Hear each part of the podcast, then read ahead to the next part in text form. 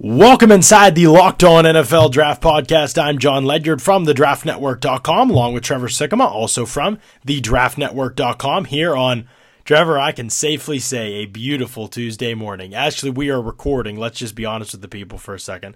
We're recording, not that we intended to be deceptive, on a Monday night. this is starting off wonderfully. I yeah. just want you to know you're you're doing terrific. Listen, I'm just trying to be all. I'm trying to keep it 100 with my people. That's it. And I want them to know because right now I'm sitting in my office recording with you, and I have mm-hmm. my window wide open on on the evening of February 4th in the year of our Lord 2019 in the mountains of Pennsylvania. It was about 65 degrees and sunny today.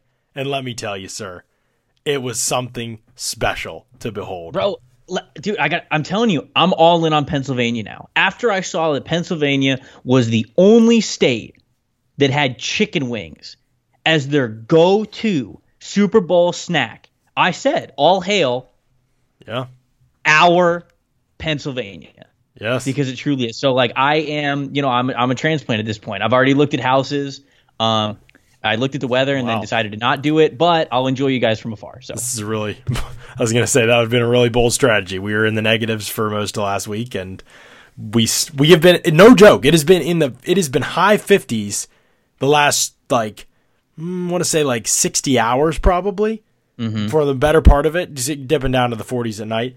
We still cannot see the ground because of the snow, even with how much has melted. Still can't. Hey, speaking of the high fifties, this mm-hmm. quarterback class and where we're going to rank them overall. Hello, do you wow. see that segue? That's how it's done, John. That's wow. how it's done. Take Unbelievable. Notes. Unbelievable. Unbelievable. Can tell you've got somewhere to be tonight, so let's get right to it, baby. Here we go. our our quarterback rankings. We are the only two members of the draftnetwork.com unless Brad stands with us, which we don't know yet because he hasn't revealed any of his quarterback thoughts. I don't know if he watches people outside of wide receivers, tight ends. He watched a couple DBs, but uh, when he gets done scouting this wide receiver class, he's just going to start going to ne- the next year's one. Yeah, I mean, I don't blame him. There's like 70 in this class, and next year will be one of the best we've probably ever seen. But this quarterback class, okay, we're today we're taking a break from the uh, the going through the divisions and talking about uh, that kind of stuff. We were talking about kind of the outlook uh, of the offseason for uh, all the divisions in the NFL. We're actually looking at our top 10 positional rankings, which have been updated for all of us over at the Draft Network, except for Brad, because like I said, I don't know how if he's I don't know if he does anything other than wide receivers and tight ends. But uh, we Cal and myself and you and Joe and Ben have all updated our top 10 positional rankings over at the Draft Network. You guys can jo- go and check those out under the 2019 prospects tab. Uh, you can scroll down uh, down to the bottom. There's like prospects rankings uh, in that drop down, and you can select the position you want to see. We're going to discuss our top 10s today. We're going to focus on the offensive side of the ball. Tomorrow, we'll do defensive side of the ball, give you guys kind of an in depth breakdown of how we saw the field, especially in the spots that really matter, like QB1, where you and I have Kyler Murray. But we do. I feel extreme trepidation about this decision. Do you? Um, no. Because really you're just ranking off the things that you can control, right? Like, you can't yeah, control whether he plays baseball, like so it's uh, okay. Uh, right, and I, I mean, like even baseball aside, uh, I think that Kyler Murray, like if I had to pick one quarterback to win an NFL game right now, I'd pick Kyler Murray from this class. Yeah. Yes, I agree. Yeah, so I mean, it, this one's pretty easy for me. The the part where I could understand people putting Dwayne Haskins as their QB one is you're you're you're you're hoping that he obviously takes more steps in advancing his game. But I do wonder, as you have brought up on this podcast before, whether he can really run anything uh, like near a vertical offense. Because you talked about yeah. him um, being favorable with short to intermediate throws. He gets to move the ball pretty easy in Ohio State's offense because they have a lot of athletes on their team. And I don't want to take anything away from him in that regard. I mean, I've even said on this podcast, he looked so much better as a quarterback uh, in his last game of the season than he did at the first, which is really great progression as his first year as a starter as a 20 year old went on. So I have to recognize that and respect it, and I do. But you know, right now I think that Kyler Murray shows better natural accuracy, better natural touch. Um, I think he has better instincts. I just think he understands playing the quarterback position better. I just think Kyler Murray, and I, I use that word natural, and I'm going to use it throughout the draft process when explaining him. He is such a natural of a football player, and he just happens to play quarterback, and he plays it, I think, really well. Now, you know, there are concerns with him, um, yeah. but I, I, you know, if I'm, t- I don't love this quarterback class, and with Sure. a lot of other question marks and limitations within other guys, give me Kyler Murray. That's kind of where I am with him in the Right. quarterback. No, I hear you, and that's basically what I came down to for me. You know, I thought to myself, you know, am I just okay with settling for what Haskins is? Because I just don't. As people talk about ceiling and upside with Haskins, and I know the more I watched him, I just felt like I, I didn't think his tools were unbelievable or anything. Like he has a good arm for sure, but I don't think it's like a great arm or anything like that. Nothing like the way Kyler Murray throws the football for sure. And you know he's risk averse, uh, which means you're probably not going to get a lot of turnovers with Dwayne Haskins ever. Um, he makes smart decisions with the football for the most part. He, I, I would say, uh, except for the sins of omission, which was what I wrote in his report, where The he sins of omission, yes, where he chooses not to throw the football. to bro. Have you written about that? Uh, That's a headline, bro. I- if you don't if you don't write that about Dwayne Haskins and put that as a headline before the draft is over with, I want to be angry with you. I, well, I did. I did say it in the scouting report, but I'll. Okay, I will. No, apparently, I need I'm- that on a headline, front page, Dwayne the sins of thedraftnetwork.com. omission. Sins of omission. Dwayne Haskins and the quarterback sins of omission. Wow. It's coming your way. I, I already clicked that article right now. It's Wow. not even written. yet. That's honestly miraculous. But I, with him, I just feel like you're getting such a lim. It's just you know, and you said if you want to pick one to win a game with, you would pick Kyler Murray. I agree with that. I think in some ways, though, it's e- it would be maybe a little bit easier, or simpler to build a game plan around Dwayne Haskins. You would just need everybody else to be pretty good. Like your receivers would have to be great after the catch. Ohio State's were. Your scheme would have to be really good. Ohio State's scheme was really good. Your offensive line would have to give pretty good protection and Ohio State did. And so in in those Right. environments, like yeah, against a, a horrible like a year where the Big Ten was super down, Dwayne Haskins did really really well. And I don't want to take like he he did some things in and of himself that were really good, but for the most part. Yeah, that scheme won them games. I mean, that's just it Yep. does. Like I watched like seven games. I was just like, where are the throws? Like he just is super super simple stuff. I mean, he he makes the throws, but there aren't a ton of throws outside of what Ohio State's offense does to help him. Yeah, it's just a lot of easy you- stuff, and I felt like when he went down the field, he wasn't very good at all on a consistent basis. He just was not a good. He just didn't. He didn't throw with great velocity. He, his mechanics aren't good enough to really I maximize I'm- his velocity either. I think I'm higher on his deep ball accuracy and his deep ball ability more than you are, but I do see where you're coming from. Like the, the his throwing motion is super weird to me. And he he certainly does not put a ton of zip on passes. Like Haskins has an arm to get it about you know, he can get the ball 60 There's yards There's times where he just like lollipops the throw. Like it's right, I mean, he right. Could, he should drive that sucker, and he just like I'm like and man, Kyler can Kyler's got zip. Yeah, he- Kyler's got absolute zip. Yeah, so he, he will he will throw way dumber passes than Dwayne Haskins. Like Kyler Murray will just straight up play blind at times. Like Listen, just listen, brother. whip the ball into coverage. Like I'm like, what is this guy even doing?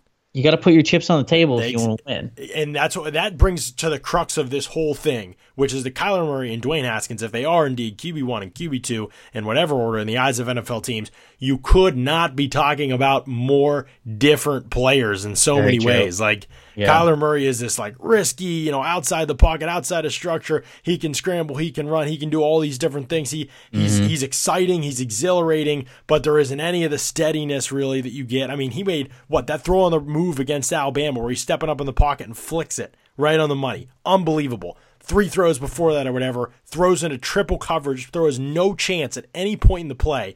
Just literally decided I'm trying to I'm going for this. I mean, didn't even drive the ball, just like stuff like that, dude. You are getting both ends of the spectrum with Kyler Murray. With Dwayne Haskins, you're pretty much in the middle all the time. And so it really does become a fascinating discussion of which quarterback you value more because stylistically they are super different. Skill set wise, they are super different. Haskins has been compared to like Ben Roethlisberger, even though I know he's not the tallest quarterback. He's been compared to Ben Roethlisberger, which is a horrible comparison, but he's been compared to like Ben Roethlisberger and Jameis Winston because they're big, thick pocket passer type of guys, even though that wasn't really even true about Ben, but terrible comparisons, but physically, I think is where people get there with the and Kyler Murray's what compared to maybe like a smaller Russell Wilson. Like, Right, It's yeah. just totally different. Like they're just. You're so, right. Yeah, I don't know. So you can't really like either. So it's gonna. Some teams are gonna be like if you're Team Murray as a NFL team, I don't know how you can be like, oh, but if Haskins is there, we're gonna take him too. Do you know what I mean? Like that just seems yeah. weird to me. They're yeah, not the same. no, it's interesting. No, I'm I'm with you. There's there's some logic there. And by the way, I don't think that the drop off from Haskins, eh, who is my QB two and your QB two, to Drew Lock is significant. Eh, You know, I haven't even finished Drew Lock's eval, so I, I won't even say that Haskins is for sure above him, although I think he will be. Um, but it'll be pretty close, and I don't think there's a, like, you know, with Lock, I think you're getting somewhere between Murray's like crazy style of play and Haskins just slow and steady, slow and steady. You know, I think you're getting somewhere between that with him. Uh, I like that he improved as the season went on. Um, I think that he's recognizing things about his game that he kind of. I, it felt like when he was in Mobile that he was thinking about things in his game that he kind of wished he'd always had Derek Dooley. Didn't it sound like that when he was talking? Like he Who, wished he'd always, yeah, he wished he'd always been Oh, in a more pro style offense. Right? Yeah, of course, of course, yes. I think that he felt like his footwork came away and his game came away, and he just wished he had more time to kind of show teams that. And obviously, he's going to get that anyway because he's probably going to be a top twenty pick. But um, yeah, I don't think he's horrible or anything. I think the narrative has been basically that Haskins is this lock top ten pick, which he probably is in real life, but he's he's a lock top ten value, I should say, that he's that good as a player. That Kyler Murray is this exciting wild card that could be in that car, and Drew Lock is just kind of this guy that belongs in day three, but the NFL is going to take top ten, and I just don't know that I would see the disparity that way. Although, yeah, Lock is probably closer to day three than he is for top ten in my in my estimation still, but I don't know. I don't see that gap as being significant. Yeah, I I have him in tiers, like kind of as you often do with a lot of rankings, and um, I would say that Kyler and Dwayne are in the like the first tier, but then I would say Drew Lock is my QB three is in like tier two, like just by himself. Mm-hmm. Like I wouldn't really lump him with you. Like I think he's kind of heading. I think Drew Lock is above these other dudes that I have at four, five, six, seven. And I think he's actually probably closer to. I mean, that's fair what you were saying. So it's I have it in QB one and QB two are tier one for me. QB three is tier two, and then I've got Will Grier, Brett Rypien, Jordan Ta'amu, and then Daniel Jones, almost all in like a bin of I don't really know what to do with these dudes, but Nothing special, that's for sure. here you go, you know. And then Yeah. Tyree Jackson and Gardner Minshew would be after that, in another tier there. Um, I have Tyree Jackson at QB six, but everybody's got to keep this in mind too. When I'm talking about Dwayne Haskins and Drew Lock, Haskins right now is like a third round grade for me. Like I grade in a vacuum. I don't add value for quarterback, so that you just kind of are where you are. Like if you're going to be a developmental starter type, or if you're going to be like a, a decent starter but not like anything beyond that, you're in that round three bucket. That's where Haskins is. Yeah, a decent starter at the what was like position give, is peop- way more give people an give people an example like what was Rosen for you last year because So Rosen, was your QB one. So Rosen was top ten type of pick. Like I thought he and Baker Mayfield were like special type players, type prospects. Darnold was an early second for me on my in a vacuum, but because that translates to very good starter at quarterback, you would as a team you would want to take that in the top ten. So I was totally on board with Darnold going top ten. Uh, Lamar Jackson was like a mid day two type of guy, like I think early round three basically was where I saw him. So like you know project out a little bit for value of a quarterback. I could I got on board with Baltimore taking him late first because you know again that's like solid starter range you know for me on my board and at quarterback that's probably worth a first round pick even because that's like better than what most teams in the NFL have at the mm-hmm. position. So, you know, that's kind of how you got to think about it on my board. So I get Haskins. I'm okay with him going a little bit higher. I think top 10's crazy, but I don't think he's going to save a franchise in the top 10. Let's put it that way. So Lock, you know, if he's in that third round range too when he finally grades out, you know, my QB four, five, and six, like five is Jordan Ta'amu for me, and he's around four grade. I like him as a developmental guy, but like Tyree Jackson's QB six, and he's probably going to be in four, or five for me. You know, like that type of range if he stays there. You know, I haven't Yeah. finished him yet either, but so hard for me to get excited about anybody else. Daniel Jones is low for both of us. QB seven for you, QB eight for me. I have to finish his eval to be honest, but I've seen a good bit of him. I just can't imagine getting more excited about him beyond being a day three. Like to me, he's he's almost definitely going to be a day three value for me. I just I don't see it. What to me? What what what do you get excited about? Like it isn't his arm. It, it isn't the fact that he's this super quick mental processor or this amazing athlete. He doesn't make big time throws. Um, he's not overly accurate outside of the really simple stuff, especially down the. fi- I just, I don't know, like uh, him him going round one would blow my mind to be honest. I don't think I don't think the NFL loves him. I just don't think they do. All right, let's move on to running back. This is the All right. hardest group for me. This is so hard for me. I, I, I honestly, I've seen less of the running backs than I have any other position group, and it's intentional because why would you want to scout a position where your RB nineteen can run for a thousand yards and as easily as your RB three? You know what I mean? Like, It's hard, man. It makes it hard. I hate it, dude. Every year we do this, and it's like I kick myself about running back rankings when really it just didn't matter, man. It's you know, it just where you land is so big, but it's so big. I still feel like Joshua Jacobs is a clear RB one for me. Uh, I think all, I think all of us have yes, that. all of us at the yes, we we see him a little bit differently across the board, but he is all of our RB ones. Um, his tape was sensational. I just wish he touched the ball more. You know, I mean, I think his tape's awesome. Like, I have very few complaints about him based on his tape. He was extremely good. His athletic testing will be interesting to see if he stays in round one for me. But right now, I have that early grade on him. Then you're still you're still kicking it with Rodney Anderson. Huh? He's down there at my RB nine just because I, I the dude just cannot stay on the field, and I right. But like, yeah. I, I'm just I'm grading talent at this point. Sure. Like obviously, if obviously like if I was if I was in a war room, if I was in a draft room for a team, you're taking this heavily into consideration. You're going into the combine, you're figuring out what his body's like, you're getting medical tests, you're interviewing, you're doing all this stuff. But like talent wise, Ronnie Anderson's RB two. Like, and it's not like it. There's not really a debate for me. So uh-huh. I am. He is my RB two under the impression that like he heals from his injury, he gets okay and like he is healthy. But like to your point, if he is RB nine because of injury concerns, I totally get that. But well, here's what I was gonna say. Beyond that, like I don't think he's. It's not just injury concerns. Like I try to just flag guys for that kind of stuff, but I just haven't seen anything consistent. Like when I watched his best games last year, it was like, okay, I like some of these runs, but like he was running into like empty boxes, not getting touched for ten yards. I didn't know if his tra- athletic traits were great, and now you're telling me he's also not been on the field enough to really do anything consistently for me to get behind. Nah, I'm caving for him. I don't know size, what, speed, athleticism. I think that how he, fast do you I think he is? I don't know, like I don't know, four or fives. I don't know. Okay, all right. He does have size. I'll give you that. He runs hard yeah. for sure. I like David Montgomery number two right now, but I have to do a lot of work on him. I still have to finalize his evaluation. I like Darrell Henderson a lot. He's both of our RB threes. Yep. You got yep. Miles Sanders up there at number four. I, I like got, Miles Sanders a lot, man. Yeah, I really I have, do. I have to see a lot more of him, but I watched him against oh, who did they play? I really like Miles Sanders. It was a night game. I can't even remember who they played, and he was really, really impressive in that game. I think Miles Sanders is like if we're talking about somebody who is not getting talked about enough, I would tell you it was Miles Sanders. Yeah. Yeah. Because even like, like even some like even some of the guys who I have lower on my list, like David Montgomery, um, Elijah Holyfield, Benny mm. Snell, Damien Harris, like even Devine Ozigbo, like all of these guys, you have heard their name. Heck, even like Devin Singletary, right. you have heard their names a lot. Not no, maybe not a lot, but you have just heard them throughout well, the last couple of months are probably the draft process. You've you've looked them up. Um, I've seen writers, you know, write profiles mm-hmm. on them and everything like that. Yeah. I, Miles Sanders is quiet. You're right. I don't know why no one is talking about Miles Sanders. He's good. He's really good.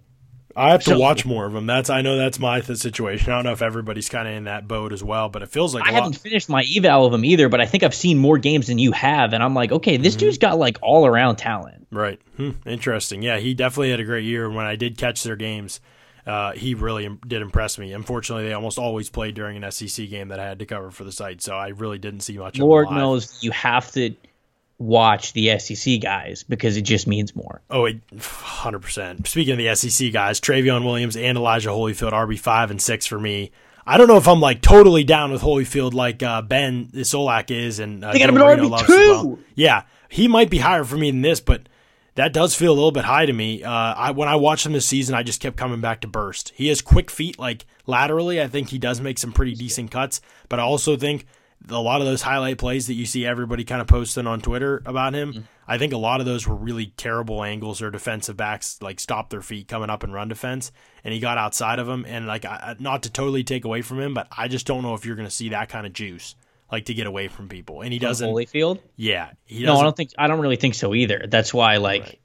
He's That's like why, a, yeah, I trust. He's like a good inside runner with the ability. Like he, he's not like totally limited, but I don't think you're gonna make it. You make your hay with him as your feature back all over the field either. But I got to finish his eval. I did like some of what I saw from this season, and and uh, that's kind of where I'm at with a lot of these running backs as a whole. Singletary's getting a lot of love right now. Mm-hmm. I watched one game of him. Man, the the couple plays like he he really does have like a couple plays every game that really make you stand up, but it's not consistent at all, and he's pretty like He doesn't make a ton of great decisions beyond the line of scrimmage. He feels like a really kind of boomer bust type of player for me. So I'm excited to get. I started taking notes on him. I'm excited to get the rest of his evaluation. You know, I know some people are super high on him. Uh, see if maybe he changes my mind as we continue to move through the process. How about wide receiver? This is a group where How about it? the opinions feel like they're all over the place, and with us, it has been no different throughout the entire thing. Basically, even going back to the summer, Yeah. we yeah. were in accord at the top with DK Metcalf. We were in accord at number two with Kelvin Harmon. So that I Yep. actually didn't know. I forgot where you kind of were with Kelvin Harmon, but yeah. So we're in accord there. Riley Ridley is my number three. Riley Ridley is your number six. Your Mm-hmm. Yeah. number three is JJ Arcega Whiteside. yeah, you, I'm gonna you cape will not quit him. No, I'm gonna keep caping. I'm gonna keep caping for him unless he runs like a four six, and then I'm like, all right, this isn't great, and then That's a good way to look at it. and then like I'll have to reevaluate it because right now there are plays from Arcega Whiteside that I look at him and go, you know what? There's enough speed there. There's enough speed to complement um, being so good at boxing guys out, so good with his body, quick feet for a dude that size who plays that type of um, that style of receiver.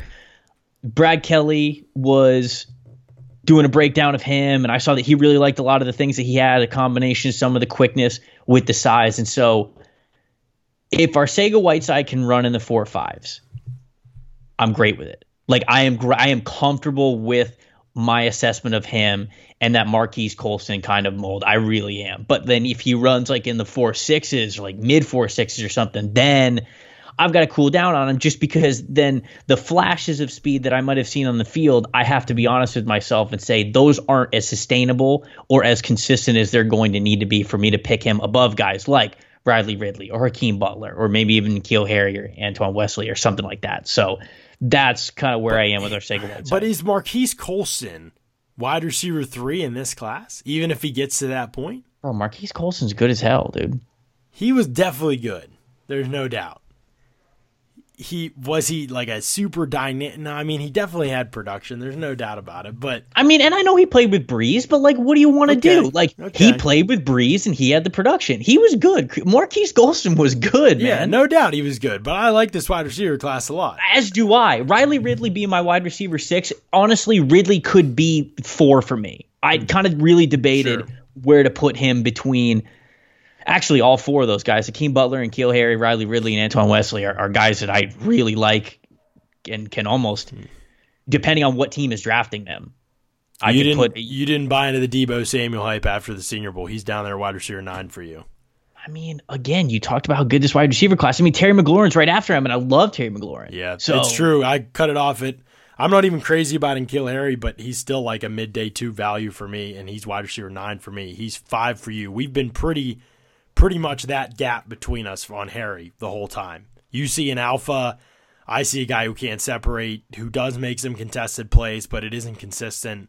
His ball skills are consistent. I don't think he's going to test great. Honestly, he reminds me of Laquon Treadwell. I hope he tests better. Oh than that. Lord, you just went there. I went there.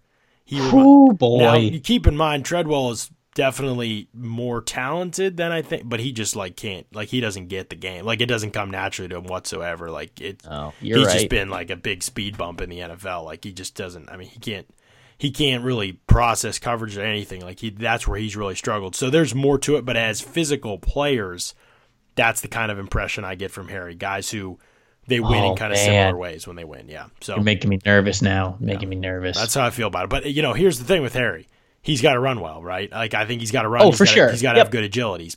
And Yep. if he doesn't test, we have our answer. Correct?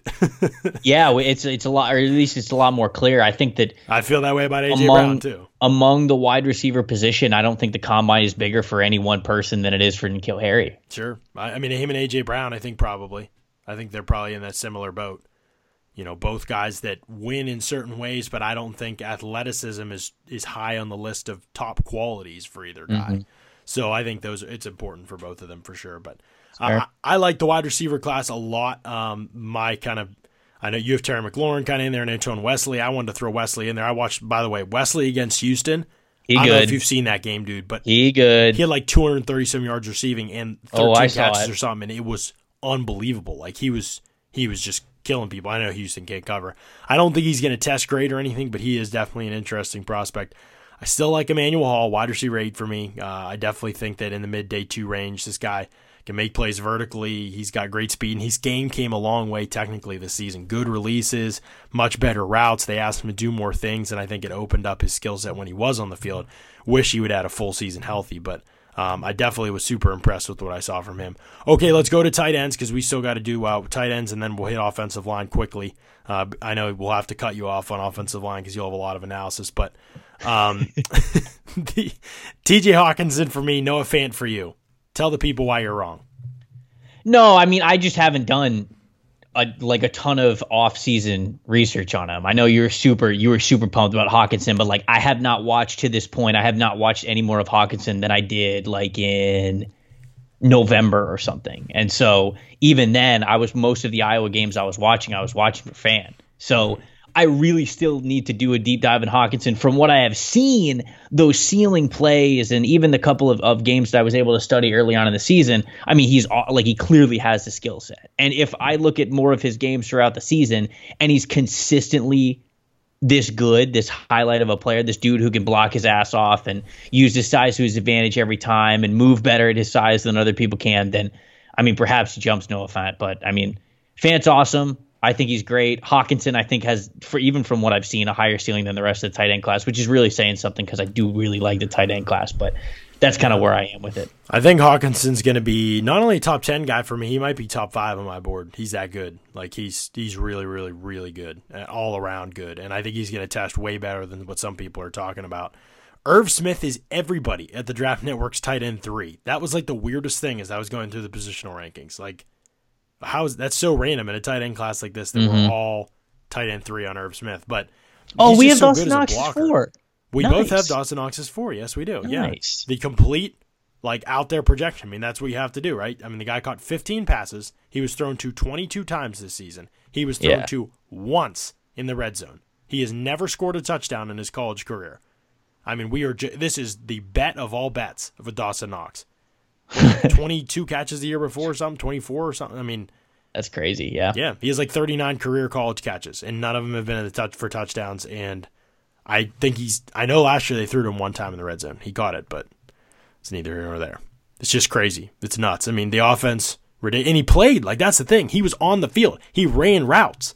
They just it, didn't throw it to him. They just didn't throw to him. Yeah. Yep. Like, how do you even, like, how does that even happen? Like, it, by accident, you should be getting, in an offense that throws that much, by accident, you should be getting more. It's just, it's nuts. Um, he's open a lot too, so that makes it even more crazy. Uh, Nauta is number five for me. Uh, he's nine for you. I don't think you've seen much of Nauta, right? Not a ton, but I mean, even the games I watched live, I was not super impressed with them. But maybe I gotta, you gotta, you gotta show me which what? games. you watched the Florida game, right? Yeah, but I mean, he just straight Florida up had, wrecked Vosean Joseph four right, straight like Florida plays. had Florida had one, no idea how to cover him, and two, they put Vosean Joseph on him, who is not a coverage linebacker. So, well, they couldn't cover him because he's good, but I, mean, I don't I think guess, he's I don't think he's great or anything they, like that. He's an early him, third round bro. They threw to him four times in a row because Florida would not go off man coverage with Vosean on him. Yeah, and Vosean can't cover him. Yeah, that's and so true. like that was the majority of his production in the Georgia game. I get right. that now it is good, but like I have not seen a ton outside of that. So like I go into the Florida game going like, okay, well hell yeah, he beat Vosean because Vosean's not getting coverage. So mm-hmm. I guess I just got to see. You got to tell me which games to watch him. So. Florida, that's a good one. There aren't many he gets thrown the ball to either. He's kind of in Dawson Oxford, but he's a really really good blocker, and that's where Knox is a little bit weaker, but. I do think Knox is more athletic than Nauta. My biggest concern with Nauta is he's super tight. Like he just he's really good in a, in a, in a straight line, but I think he's super tight, uh, and I think he's gonna have trouble separating because of that. I have him then, actually. See, but then like, what am I drafting, dude? Uh, a good vertical threat at tight end who can make contested catches and has great hands outside his frame and will block the crap out of you. That's like most tight ends in the league. That's why he's an early third round grade for me. He's a really he's a really solid starter at tight end. Be a great number two. All right. Let's see how he tests. Uh, Kaden Smith and Jace Sternberger, I'm guessing is tight end six and seven. Actually, Dax Raymond is, has the same grade right now on tape as Isaac Nauta, so they need uh, they need um, testing to kind of break those two up. I'm putting Kaden Smith and Jace Sternberger between them right now because I'm hopeful that's where they end up, but those are the two that I haven't finished yet. I finished the rest of their these guys um, tape evals, those top eight. So we'll see how it stacks up. Raymond could be four or could be five. I'm sorry, uh, where it not is, or he could be eight when it's all said and done. We'll see how how it stacks up. Um, I love Raymond, by the way. I know you haven't. He's ten for you. I don't think you've seen much of Raymond. You saw him at the Senior Bowl a little bit. Right, nothing other than the Senior Bowl, yeah. honestly. He's good. He's he's really good. I think you're gonna like him. Uh, Foster Moreau is my tight end nine, definitely one of my sleepers in this class. I think he's a lot better than LSU kind of utilized him. And, That's what a lot of people are saying. Yeah, Alize Mack too. You know, number ten for me. I, yep. I'm, um, there's upside here, man. There's tools here. I think he's going to test well. He could be a riser for sure. It's going to be the attitude. That's going to be the character. That's going to be what teams are going to have to vet. You like two sleepers, tight end seven, Josh Oliver, and tight end eight, Trevon Wesco. Yeah, I mean, I think Josh Oliver, just a big-bodied, athletic tight end. Um, natural as a receiver, but you could just tell that he's not very polished at like anything. And so I wouldn't really think that the the coaching at um, San Jose State would be near NFL level. So he's kind of just a ball of clay who he's a giant ass ball of clay. And I'm hoping that that like is something that can be molded in the NFL to be, you know, more like a slot tight end. I don't think he's ever going to be a blocking tight end, but like, you know, you need something in the red zone. You're looking for a mismatch. Josh Oliver can be a good mismatch piece for you. So like I, think that he's kind of got a rare combination of being athletic at as big as he is, and Wesco is kind of the same way. He's tight end eight for me. I, I don't really know anything about him other than what I saw at the Senior Bowl, but I saw a giant. What is he? Six four, six five, and he was like two seventy or something. Yeah, and I thought he, I thought he moved super well for a dude who's two seventy, and so I was so intrigued by him and the possibilities that you can have with a guy who is that big, either in line or even shoot like coming out in the slot. And so I was just really intrigued about what he was able to do and how he, well he was able to move at that kind of a size. So I definitely have to watch more of him, but I was really impressed. Yeah, I'm going to be exciting to see how he tests. I know he has some fans out there. Offensive tackle, I've got to abridge my offensive tackles here. Bridge is the bridge the is that the correct? Jawaan um, Taylor who I finished moments before we recorded this podcast, is going to be OT1 or OT2, depending on how Jonah Williams finishes out for me. Oh, wow. Yeah. He is freaking good. So I'll probably have it, jo- for now, I'll probably have it Jonah, Jawaan Taylor, Cody Ford, Dalton Risner, Greg Little, with Little, Cajuste, and Edwards kind of all in a bucket that I got to break up right now. But I feel pretty positive about that top four. Like I think Jonah, Jawaan, Cody Ford, and Dalton Risner are going to be my top four. Man, it's crazy that it's good. I was watching. I, it's crazy that I was watching the best tackle in the country. and you just hated offensive line play so I just much. Don't I just don't watch offensive line play. So I mean, yeah, when you're watching live, the funny thing was I watched them live all season long, and I said to you many times, you know, and I wrote this in my SEC, you know, cap at the end of the season. You know, kind of I my most improved players. Jawaan Taylor was the guy that I highlighted, and and I've said this to you many times. I was like, dude, Jawaan Taylor got a lot better this year, but like watching him actually like focusing just on him and he played everybody, dude. He played Brian Burns, he played Josh Allen, he played Montez Sweat, he played D'Andre Walker. Uh, man, there's other guys too. Like he, I mean, he played everybody. Like this was quality tape. I mean, Florida's offensive line. I've told you this multiple times. yeah, it's times. Crazy. It's crazy. Got real coaching for the first time in the last four years, and we're so improved this yeah. year. Yeah, I mean, watching him. And here's another funny thing. So he started two games at left tackle as a sophomore those were the two games I watched before I wrote his summer scouting report. Every other game of his career has been a right tackle. I hated him at left tackle. And dumb me didn't do the research and look to see those were his only two games at left tackle. You know, we're trying to get the site out, we're pumping out the evaluations, right. we're trying to fly through guys. I'm just like watching. I watched him and Martez Ivey together. Ivey was at uh, was at left guard at that point in the season, so I'm like, you know, trying to get a feel for guys, and I was just like, man, he's really struggling at left tackle. Little did I know he was a right tackle his whole career, and those were the only two games that he played at left tackle. Uh, the odds are are slim, but there they were, and so. I kind of laughed at that a little bit and, and thought, man, like at, at right tackle, he's very natural. He may end up being that at left tackle, but you know, at this point in time, it's probably because he's played, you know, his whole career at right tackle, so he's more comfortable mm-hmm. there. But um, love it, love Jonah, love him, love Cody Ford. They'll probably all first round grades for me as long as Jonah hits it there. Um, Risner is an early second for me. Uh, so I'm high on those. I know we kind of have all the same in that group. Yeah, Uh, it's all the same names, really. Basically the same guy, just a couple hit sw- swing or miss at a couple different spots. You know, we got uh, guys bumping around. Both have Chuma Edoga, who showed up at the Senior Bowl and He was really good at the. Senior Bowl, man. I can't wait to get to his tape. I haven't seen one second of him on tape, uh, but um, he was really, really impressive in uh, in Mobile. Interior offensive line. This was this is such a simple group to break up for me right now. Like, I I just feel like Bradbury, Lindstrom, Erik McCoy are really good, and Powers, Samia, and Deiter will probably be solid starters. Maybe Jenkins too. And then after that, everybody's basically an adventure so far. like oh, I have Ben I have Ben Powers in here twice. Who did I mean to put there? uh, oh, Deiter. I meant to put Deiter at the second Ben Powers. Oh yeah, yeah, yeah, yeah. Yeah, I mean that's we, I've seen this now, and we both have the same top seven guys, just in different orders all over the place. Yeah. You have Lindstrom, McCoy, Bradbury. I have Bradbury, Lindstrom, It's- McCoy. It's not a ton to get creative with. It's yeah, just it's like it's a very straightforward class. Like the the best guys are pretty obvious. You can you know mix and match kind of the order you have those guys in, but there really isn't like it's probably six or seven guys deep, and then everybody after that. We all kind of have Nate Davis as interior. Of, I have four of us have Nate Davis as interior offensive line number eight, and that's just basically because he showed out in Mobile. I thought he was really good there, so I'm intrigued. I know Joe's seen his tape and liked him, so uh, I've got more work to do on him. We got to find some sleepers though, man, in this inter- offensive line class. That's kind of my never. goal.